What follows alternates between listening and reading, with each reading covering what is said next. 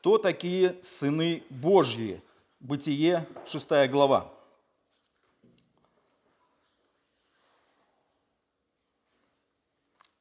Все, заканчиваем. Это в свете того, что пастор Георгий в прошлый раз проповедовал, помните, да, и говорил по поводу всех находок, э, потопа, потопа, Ноя, все с этим связанное. Так знаете, как это сказать? Как найти тему, да, это послушать предыдущего пастора, и говорится, и тема уже практически есть, или идея, да, о чем можно проповедовать. А вопрос очень настолько интересный, что он стоит нашего внимания. Итак, мы читаем Бытие, 6 глава, с 1 по 6 стих. Когда люди, ум... когда, когда люди начали умножаться на земле и родились у них дочери, тогда сыны Божии увидели дочерей человеческих, что они красивы, и брали их себе в жены, какую кто избрал. И сказал Господь, не вечно духу моему быть пренебрегаемым человеками, потому что они плоть, пусть будут дни их 120 лет. В то время на земле были на земле исполины. Особенно же с того времени, как сыны Божии стали входить к дочерям человеческим, и они стали рождать им. Это сильные, издревле славные люди.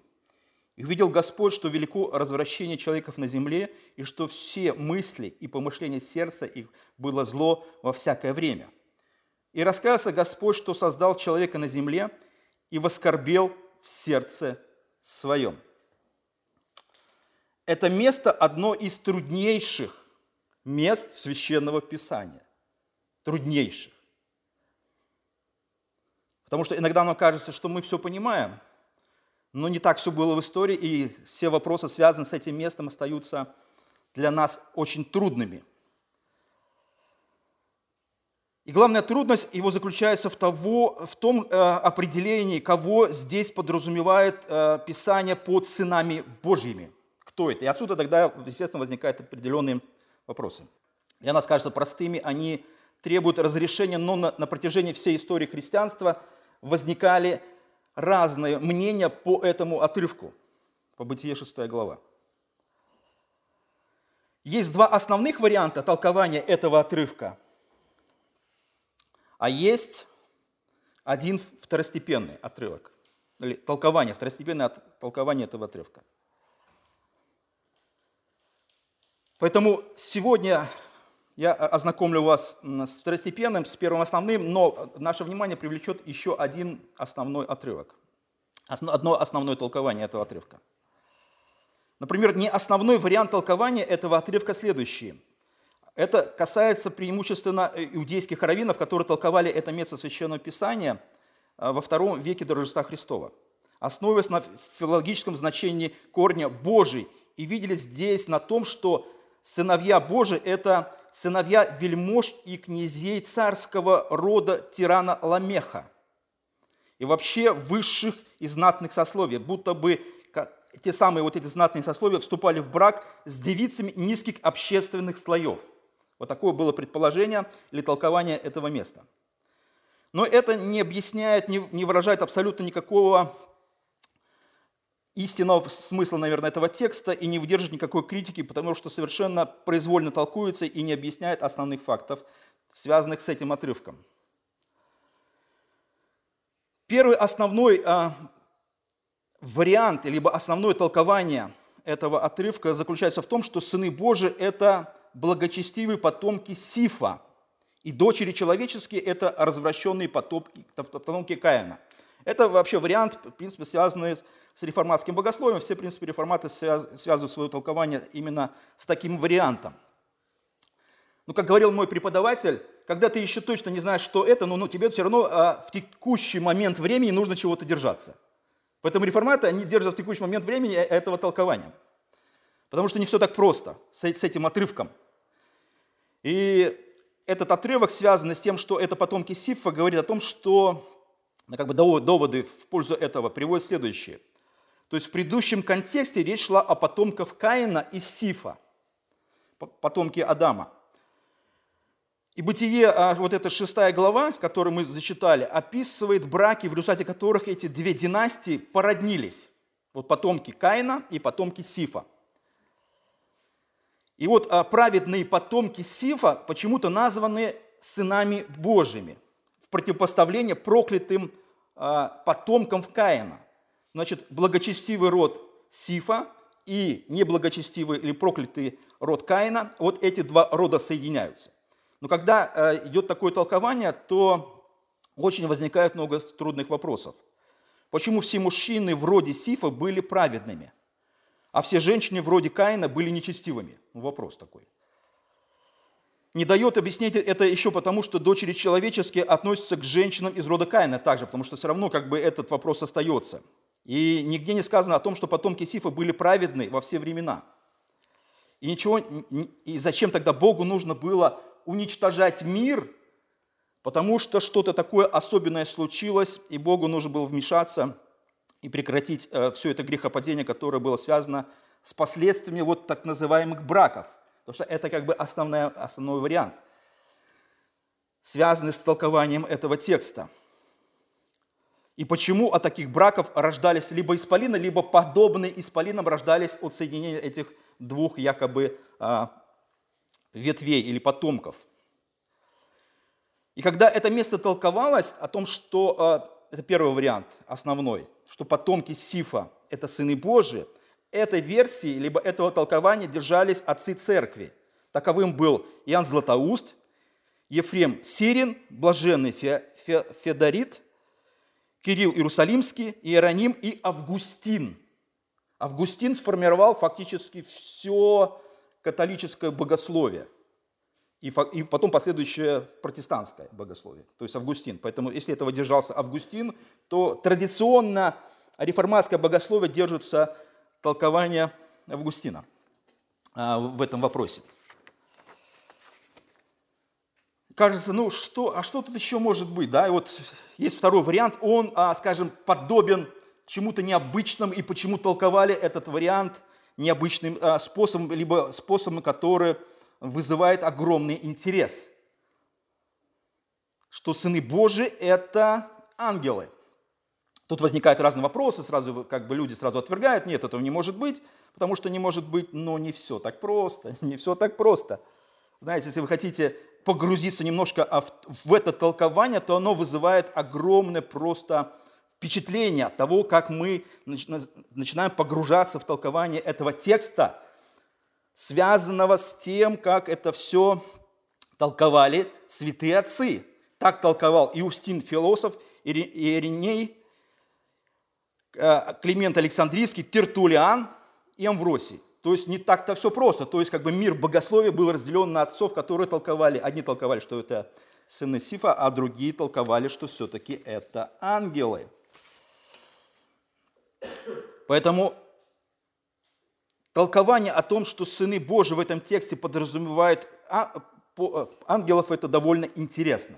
Реально интересно, это просто я был что-то впечатлен сам настолько давно уже был впечатлен, просто хотел с вами поделиться этим толкованием, насколько оно иногда впечатляет, впечатляет о том, как это все может открываться. Потому что просто толкование, что это сыны Сифа, это как бы, знаете, ну как бы все, потомки, ну там много вопросов, да, много белых пятен, и почему в результате таких браков рождались какие-то необычные, большие или там славные люди. И почему Богу пришлось уничтожать мир резко после этих браков, после того, что случилось. Это же не просто так, что почему они развратились, и почему, почему после этого Бог говорит, что когда сказал Господь, не вечно духом его быть пренебрегаемым человеком. Все будет их 120 лет, я ограничу их время проживания, и все. И Бог резко начал сворачивать свой проект, уничтожать мир, по крайней мере, в том виде, в котором он начал двигаться. И Бог э, резко вмешивается в этот проект и спасает Ноя а с семьей. Все остальные уже не нуждались, скажем, в исправлении, либо не были абсолютно надежными, да, их нельзя было уже дальше перемещать в новый божественный мир, который будет после потопа. Когда толкуют в связи с тем, что сыны Божии – это ангелы, то, естественно, мы можем привести, там есть, правда, еще есть сыны Божии, описанные еще в псалмах, как ангелы, но мы приведем просто три места из Иова – как в Иове описываются сыны Божии, кто это такие. И был день, когда пришли сыны Божии предстать перед Господа, между ними пришел и сатана. То есть речь идет об ангелах Божьих. То есть там это речь идет о духовном мире, открывающемся э, в, в книге Иова и описывающий этот процесс. То есть пришли сыны Божии, и вместе с ними пришел сатан. То есть ангелы пришли, и пришел дьявол. Или во второй главе. Был день, когда пришли сыны Божии предстать перед Господом, между ними пришел и сатана предстать перед Господом. Вот это повторяющаяся идея первой главы. Либо в 38 главе Иова написано, «При общем ликовании утренних звезд, когда все сыны Божии восклицали от радости». Когда все сыны Божии восклицали от радости. А вообще это место, 38 глава Иова, она приводится в связи с тем, что ангелы видели, как Бог творил мир и человека. И вот когда они видели, и вот это место приводится с тем, что они ликовали. Это было полтища ангелов, которые просто видели, что Бог так создает все красиво, человека, и землю, и все вокруг. Они просто, скажем, торжествовали.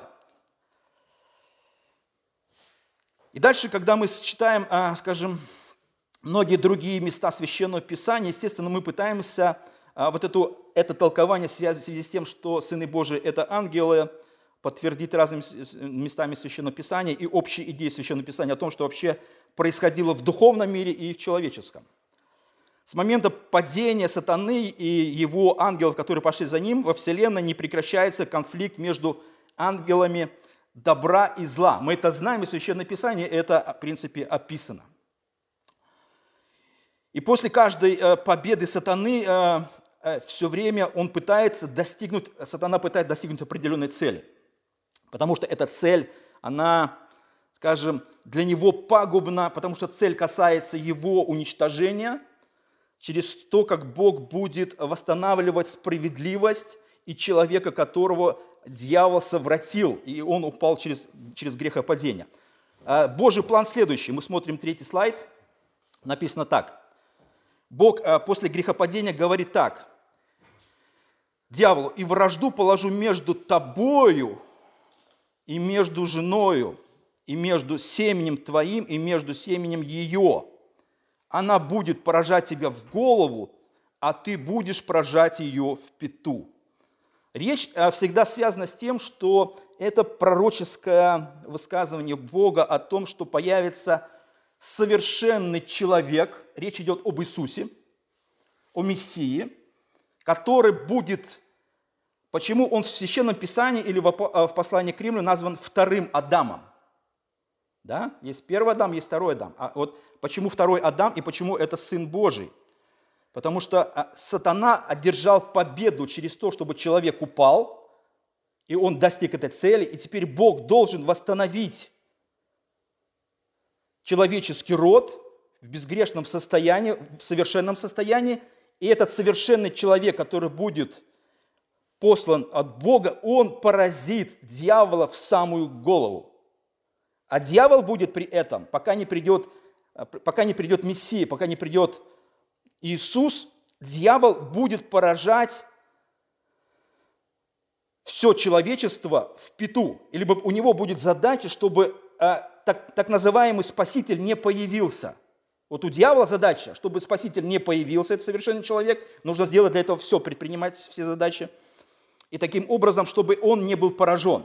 Потому что у Бога задача родить от Адама и Евы человека совершенного, второго Адама, второй Адам будет, он так и назван, который поразит в определенный момент, это Голгофа, это Иисус, он поразит дьявола в голову и лишит его силы, власти и всего того, что он, чем он обладает.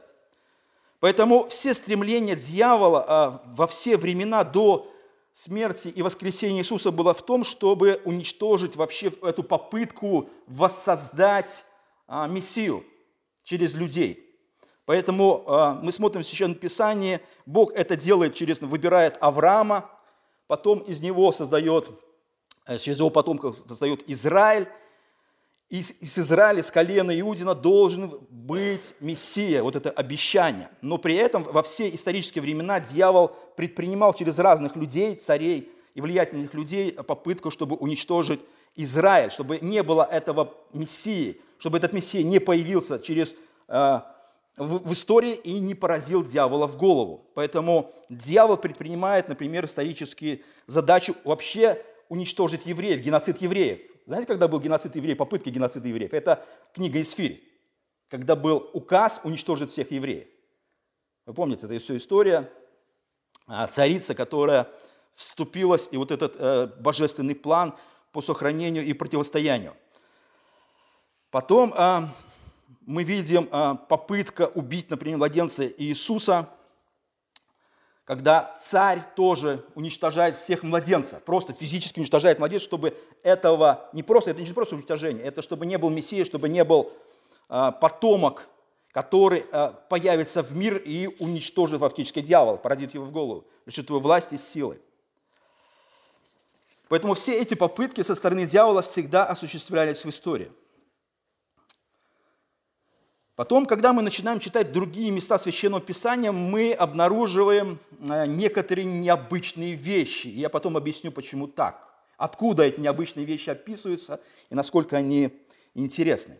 Например, мы смотрим э, книгу Откровения, где написано «Пятый ангел вострубил, и я увидел звезду, падшую с неба на землю, и дан был ей ключ от кладезя бездны». Что, что здесь а, мы видим? А, здесь идет описание определенных вещей, связанное с будущим. И во втором стихе говорится так, что она отворила кладезь бездны, и вышел дым из кладези, как бы из большой печи. И помрачилось э, солнце и воздух от дыма из кладезя. То есть книга Откровения а, открывает нам некое состояние, что существует сейчас, вот буквально сейчас существует некое место, как она называется, кладезь бездны, либо буквально шахтой бездны. Вот существует в духовном мире, у Бога существует шахта бездны. И эта шахта бездны, она выполняет определенную а, историческую роль. Туда помещены определенные духовные, а, скажем, личности. Вот в этой шахте сейчас находятся. И в какой-то момент она будет приоткрыта. Исторически будет приоткрыта. Дальше мы смотрим а, следующий отрывок. Это из 2 Петра, 2 главы, где Петр говорит. Бог ангелов, согрешивших, не пощадил, но связав узами адского мрака, предал блюсти на суд для наказания. А здесь а, описаны некие вещи, вот связанные с ангельским миром и с тем, что Бог а, связал, либо каким-то образом изолировал вот э, некоторых согрешивших ангелов по какой-то причине. Мы здесь видим. интересно, что фраза «узами адского мрака» Это переводится вот буквально в построчнике, как мы читаем следующим образом. «Если ведь Бог ангела согрешивших не пощадил, но в веревках мраках, бросивший в тартар, предал на суд сохраняемых». Это буквально подстрочный перевод э, этого текста 2 Петра. Петр так описывает. Интересно, что Иисус для описания ада употребляет термин обычно э, в еврейском обиходе «гиена», но Петр здесь использует не, э, скажем, не еврейское слово, он использует, слово, связанное с греческой мифологией. Потому что мы читаем вот, это, вот этот момент, что бросивший в тартар.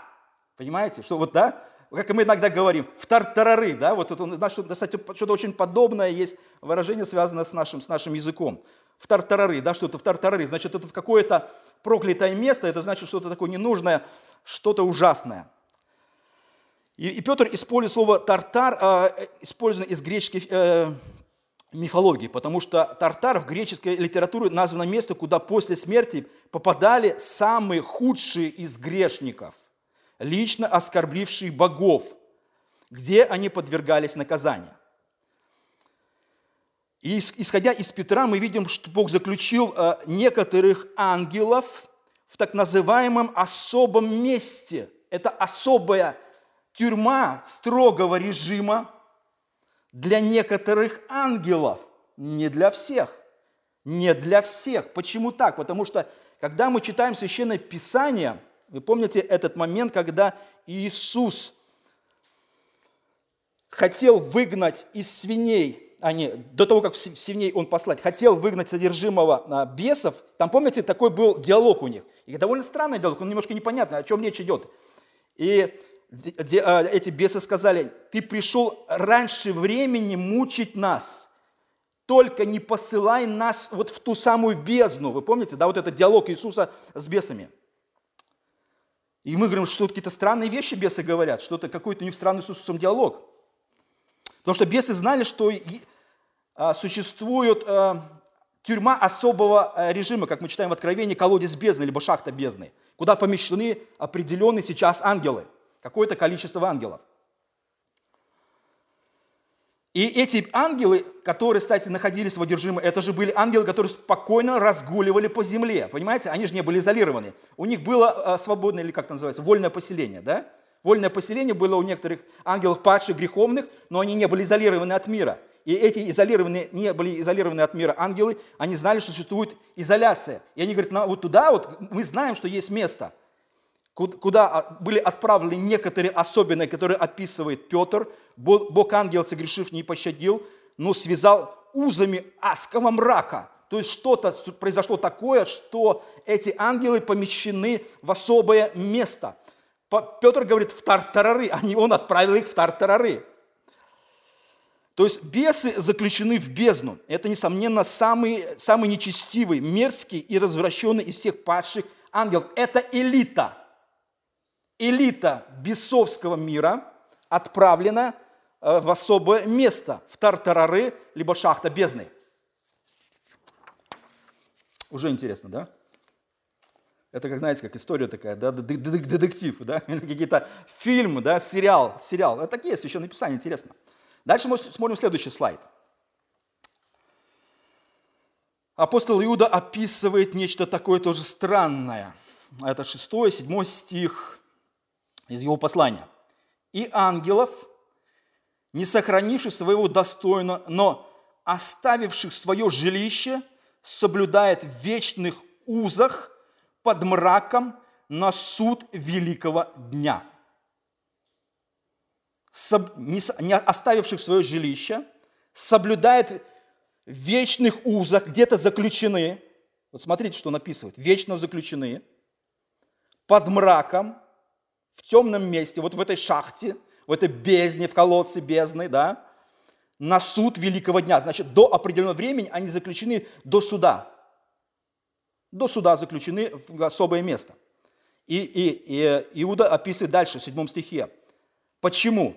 Как Содом и Гамора и окрестные города, подобно им, блудодействовавшие и ходившие за иною плотью, подверглись казни огня вечного, поставлены в пример. Вот смотрите, сначала идет описание ангелов, а потом описано, почему. Почему эти ангелы были отправлены и соблюданы в определенных узах под мраком великого дня, судного дня. Почему они были?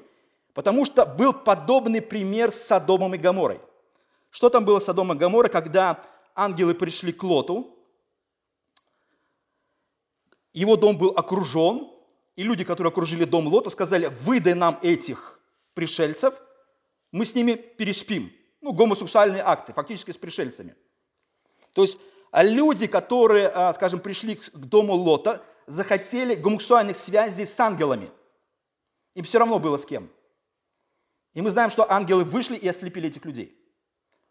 А потом, когда ангелы вывели Лота, его дочерей и жену, и сказали, не оборачивайтесь, что-то будет страшное. Бог просто сжег все. Сера и огонь падала на эти города.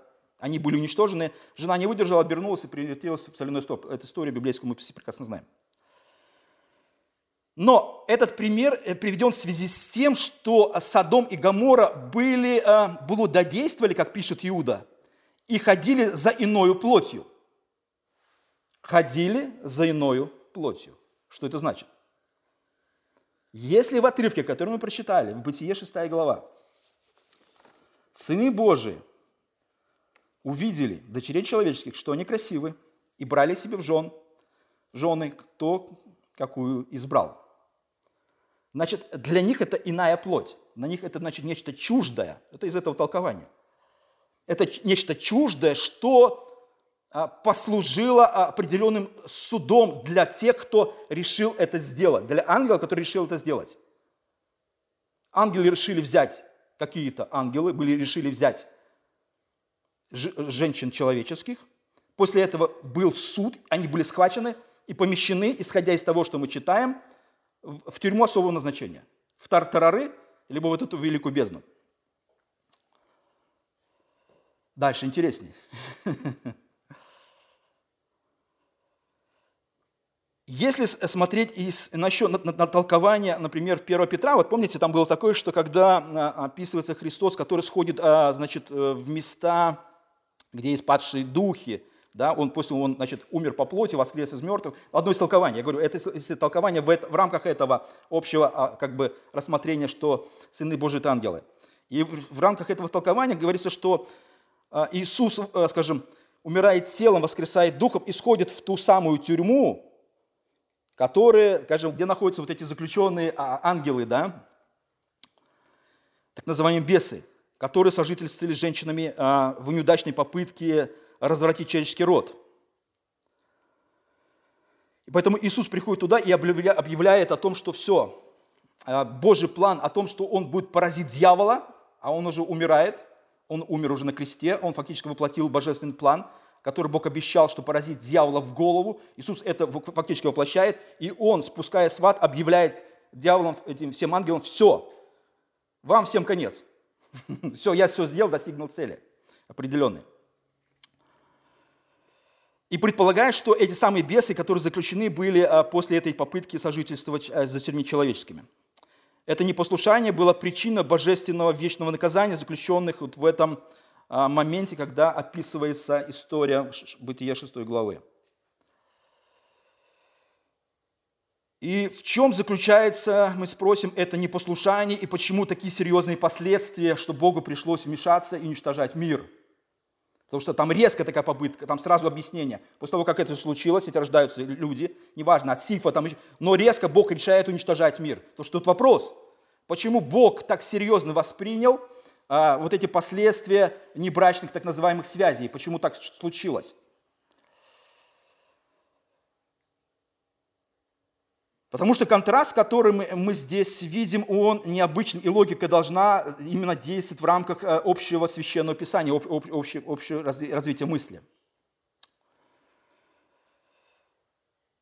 Но тут же еще могут а, возникать вопросы, вот где, например, а, реформатское богословие, которое держится о том, что сыны Божии – это э, сыны Сифа, они… Самый главный аргумент, который приводится, это что как могут духовные существа жениться на женщинах. Потому что они же без но они же без пола поэтому как, каким это образом может быть.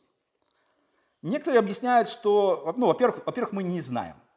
Я сразу говорю, мы не знаем, это предположение – не ходят, не выходят замуж, это ничего, ничего не говорит. Ангел вообще написано все эти мальчики. Понимаете, все, все, по крайней мере, всегда они являлись, они почему-то всегда были мальчиками, да, ни одной девочки, ангелов мы не видим. Но это ладно. Поэтому половая принадлежность тут как бы вопрос такой висящий все время в воздухе, как бы основываться на нем сложно. Некоторые говорят так, что возможно, возможно, эти ангелы, которые решили вступить а, в брачные отношения с женщинами, они просто вселились в мужчин стали одержимые мужчины. Мы знаем в Священном Писании, что это вполне был одержимый человек, который жил в горах, цепи на него одевали, он их просто рвал, и никто не мог с ним справиться. Мы знаем эту историю, да, и много э, историй с одержимыми людьми. Была ли эта история с одержимыми мужчинами, в которые вселились э, ангелы, непонятно. Но это просто как одно из описаний того, что могло случиться, и как это вообще можно объяснить вхождение в контакт э, ангелов с женщинами. Это один из вариантов. Поэтому эти нечестивые ангелы, они, скажем, увлеклись вот этими женщинами, они захотели вступить в эти связи и решили вот таким образом, чтобы у них были потомки, которые мы и видим, что эти потомки и есть, что они рождаются, и таким образом, а, скажем, они были под... Это либо как... Тоже непонятно, потому что когда этот текст мы смотрим из Бытия 6 глава, непонятно, то ли в результате этих связей появились эти а, великие люди, исполины, нефилимы еще, так они описаны, нефилимы, либо исполины, либо люди в результате этих браков подобные исполинам, то есть большие, э, какие-то сильные, славные, что-то такое, э, что повреждало, повреждало человека в его человечности. То есть человек должен остаться человеком. Общая идея. Общая идея какая, как я говорил, что Бог должен сотворить человека, или человек должен, человек должен прийти в мир, который поразит, это второй Адам, который поразит дьявола в голову. И человек должен за, за это время, пока он не придет, остаться человеком. И здесь мы, мы прослеживаем определенную общую идею, или как ее прослеживают богословы. В чем, в чем тут проблема?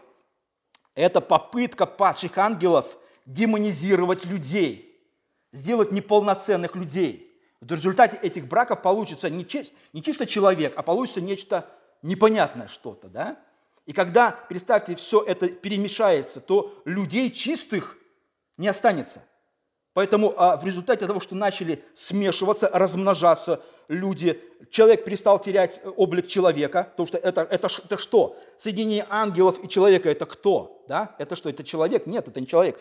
Поэтому в результате этой попытки э, э, бесов уничтожить человечество как человечество, Ной был срочно семьей изолирован, потому что он еще оставался чистым, неповрежденным со своей семьей, помещен в корабль, и фактически все остальные, которые уже были испорчены, повреждены, они были уничтожены, чтобы э, попытка дьявола, чтобы не пришел Иисус, как человек, и не его не уничтожил в голову, была сорвана Богом. Вот как объясняется, почему попытка быстро потопа, все, все уничтожение всех и спасение почему-то каких-то, э, там сколько там, 8 человек. Прикольная идея, да? Интересно объяснение. И сейчас я буду входить, а, скажем, в запретное. Это когда-то делал а, Иуда, с которым мы читали. Иуда пишет в 14 стихе, 7 слайд.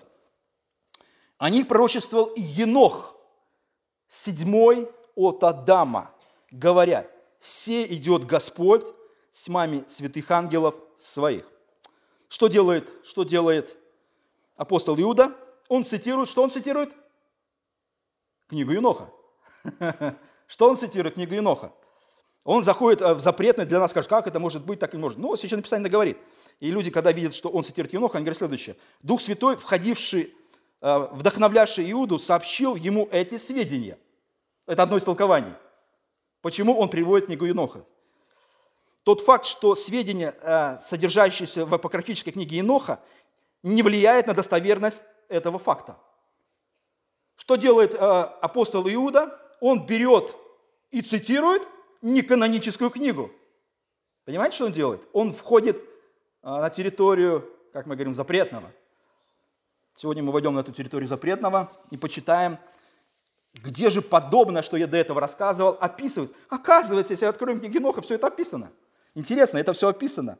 Поэтому богословы, а, как Тертулиан и многие другие, почему они, а, скажем, верили в то, что сыны Божии – это ангелы. Потому что это написано в книге Еноха. Просто детективная история, вообще просто что-то умопомрачающее. Мы читаем следующий, первый слайд. Что произошло? И случилось, после того, как сыны человеческие умножились в те дни, это вот объяснение Бытия 6 глава, у них родились красивые и прелестные дочери. Вот подобные мы читали Бытия 6 главой. И ангелы, сыны неба, ангелы, сыны неба увидели их и возжелали их и сказали друг другу, давайте выберем себе жен в среде сынов человеческих и родом, и родим себе детей. Вот эта идея, да? Ангелы, берущие себе женщин. И Семьяза, начальник, и сказал им, вот этим ангелам, которые решили это все провернуть, э, операцию, я боюсь, что вы не захотите привести в исполнение это дело, и тогда я один должен буду искупать этот великий грех. То есть это уже попытка осознания того, что будет что-то ужасное. И он говорит, а вы сейчас в отказ пойдете, а я один, и, и, мне, и мне хана, и я один буду в тюрьме сидеть. А, как это? Заключенный замка Ив. Я не хочу быть заключенным замка Ив. Я читал Дюма, говорит, этот дьявол, этот, этот, этот демон говорит, я не хочу быть подобным этому самому э, узнику. Тогда все они ответили ему и сказали, мы все поклянемся клятвою и обяжемся друг другу заклятиями не оставлять этого намерения, но привести его в исполнение. Тогда покляли все они вместе и обязались в этом все друг другу. Заклятиями было же их около 200. То есть это не все ангелы, там не 100 миллионов до неба, да, это было лишь 200 ангелов, как описано в книге Еноха. Интересно. Дальше мы смотрим. Продолжение этой истории. И они взяли себе жен, и каждый выбрал для себя одну. И они начали входить к ним и смешиваться с ними. И научили их волшебству и заклятиям, и открыли им а, срезание корней, корней и деревьев. И зачали и родили великих исполинов. Вот по книге Еноха это а, в связи с этих браков рождаются великие исполины – Хотя здесь написано такой рост, которых 3000 локтей, что-то очень огромное и невероятное. Они поели все приобретенные, э, приобретения людей, так что люди уже не могли прокамривать их. И тогда исполины обратились против самих людей, чтобы пожирать их. И они стали согрешать по отношению к птицам и зверям, и тому, что движется, и рыбам, и стали пожирать друг, друг с другом их мясо и пить из него кровь. Это, кстати, до потопа еще, потому что Бог до потопа не разрешал употреблять мясо и кровь в пищу, это был запрет. Тогда сетовала земля на нечестивых, и явилось великое нечестие, и много непотребств, и все люди согрешили, и все пути их развратились. И там, кстати, идет еще описание, откуда что появилось там, да?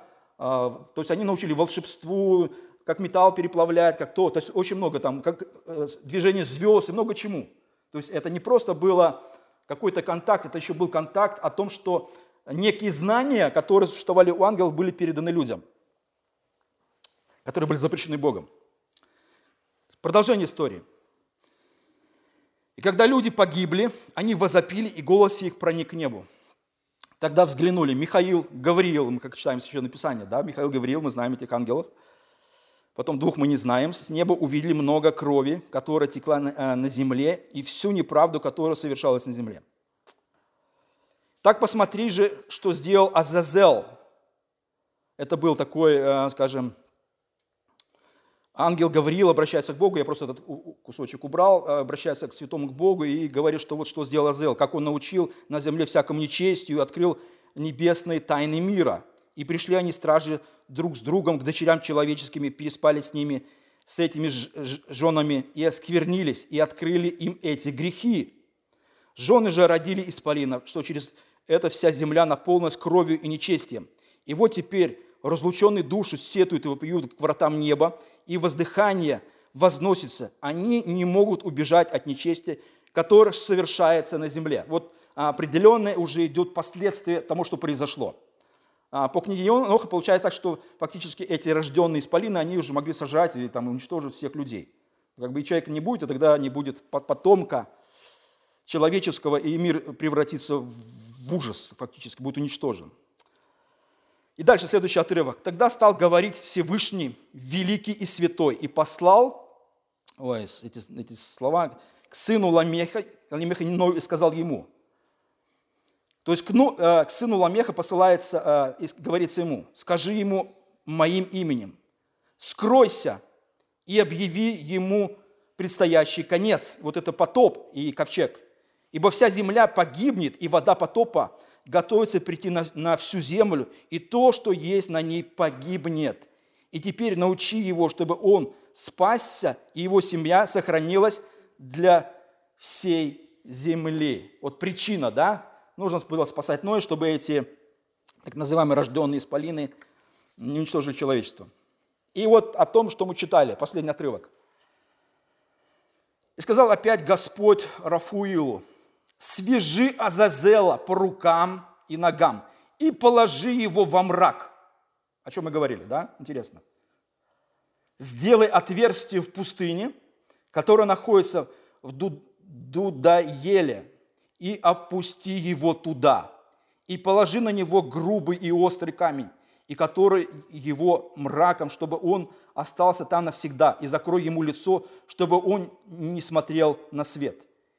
И в великий день суда он будет брошен в жар, то есть в гиену, и исцели землю, которую э, развратили ангелы, и возвести земле исцеление, что я исцелю ее, и что не все сыны человеческие погибнут через тайну всего того, что сделали стражи, и чему научили сыновей человечеств своих. И вся земля развратила через научение делам Азазела. Ему припиши все грехи. Вот такая история. И когда мы смотрим на другие места Писания, и вот на это толкование, довольно интересно, потому что многие толкования, либо э, описания апостолов, они висят, висят в воздухе.